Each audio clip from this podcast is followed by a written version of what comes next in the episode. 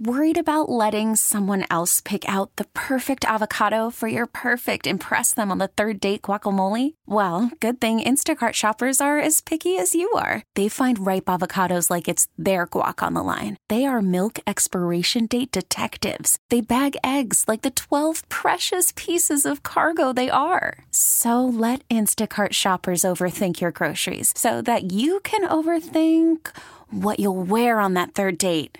Download the Instacart app to get free delivery on your first three orders while supplies last. Minimum $10 per order. Additional terms apply.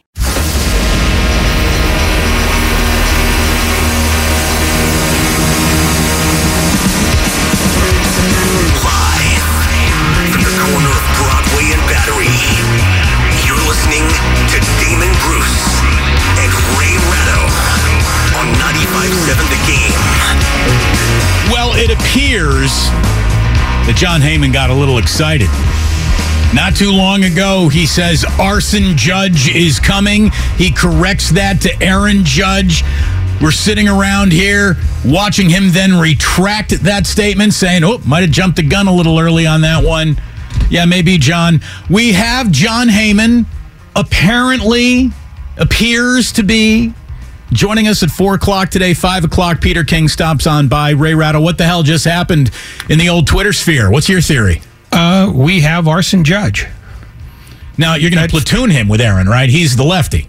No, you platoon him with Jock Peterson. Oh, okay. Yeah. Okay. That makes sense. The winter meetings is an unusual place because you don't have a lot of access unless people come through the lobby.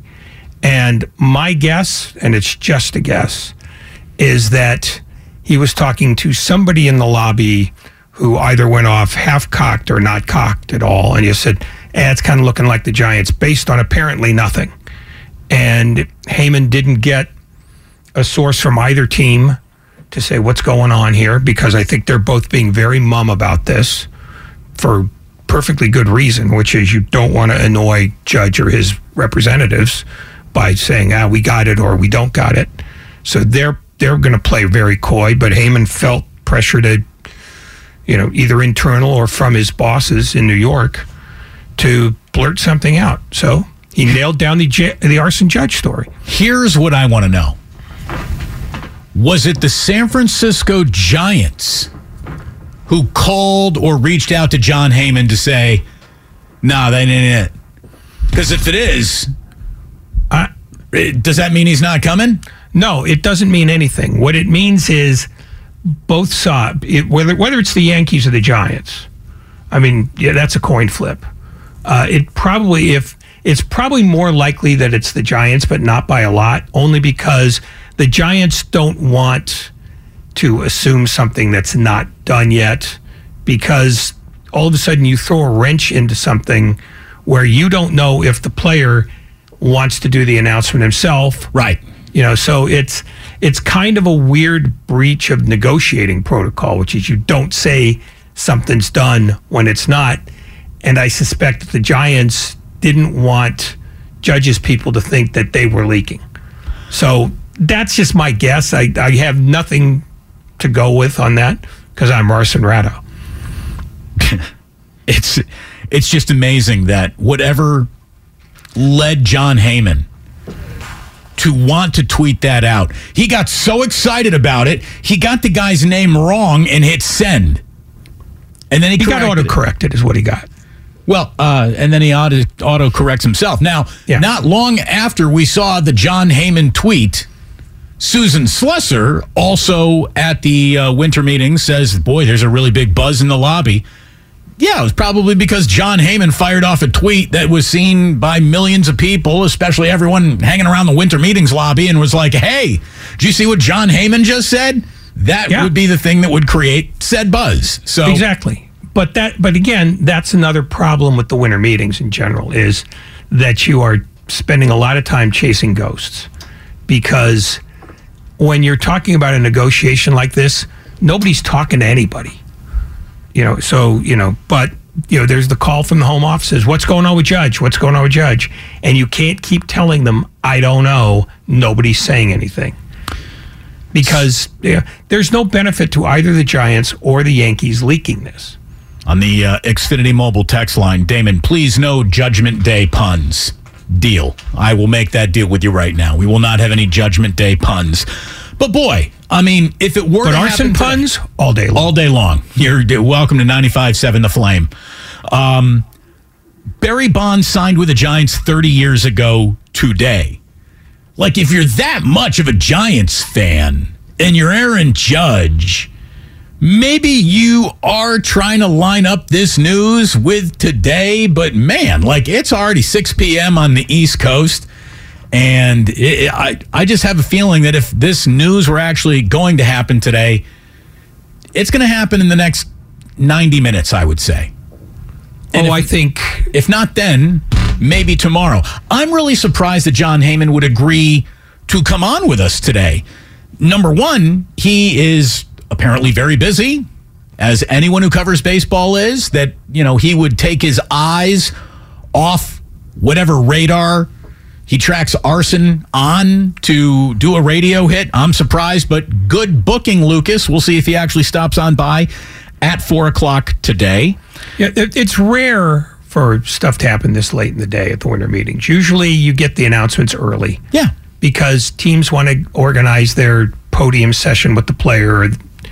So I'd be surprised if anything happens today. News travels at the Continental Breakfast, Ray.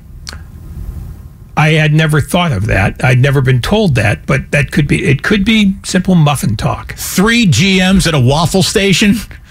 That's at least a Rule 5 draft pick happening. They're getting swapped right there. Well, the great thing though is you never see general managers down there. They stay in their suites the whole time. At least the last time I was at a winter meetings, they don't do the lobby. Right, they walk in, they walk out, and they probably got a backdoor entrance to any other time. Oh, no, they room service the whole time. They don't leave the room because they don't want to be seen.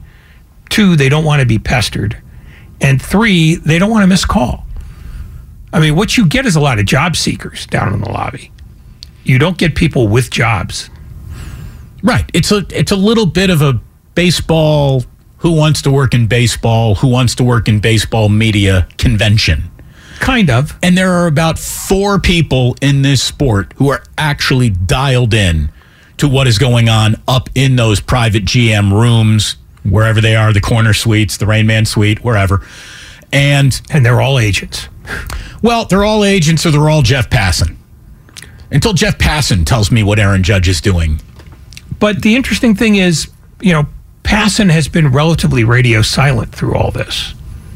And I think it's, you know, he's more careful about this, I think, than most other guys. Because at ESPN, the need to be first is not company directed as much as it is personally directed. Like, Adrian Wojnarowski has to be first because he's psychotic. Adam Schefter has to be first because ESPN and football have a weirdly important relationship, whereas ESPN and baseball do not. So the urge to tell Jeff Passan anything does not burn as bright with general managers as other sports do. I mean, in the NBA, they definitely want Woj to break stuff. In the NFL, they want Schefter to break stuff. In baseball, they don't care as much because they don't have the relationship with ESPN that they have with Fox, for example, because Fox is their home network. But this is bigger than a baseball story, I think, in ESPN's eyes. It's a Yankees story. Oh, no, and question. And the Yankees very much are in bed with ESPN's coverage, vice versa. So it's just... But what I'm trying to say is you don't see Passan getting out over his skis very much. No, he's careful. And I think a lot of that, well, some of it is he's careful, but a lot of it is baseball's, you know, need to tell Jeff Passan something, certainly something this delicate, is not considered nearly as important as football regarding Schefter or basketball regarding Woj. I mean, because, you know, when you talk about Woj v. Shams gets his stuff from agents and players. Woj is wired with agents and general managers. And agencies. Yeah. We get it. Attention spans just aren't what they used to be. Heads in social media and eyes on Netflix. But what do people do with their ears? Well, for one, they're listening to audio. Americans spend 4.4 hours with audio every day. Oh, and you want the proof? Well, you just sat through this ad that's now approaching 30 seconds. What could you say to a potential customer in 30 seconds? Let Audacy put together a media plan tailor-made for your unique marketing needs. Advertise with Audacy. Visit ads.audacy.com.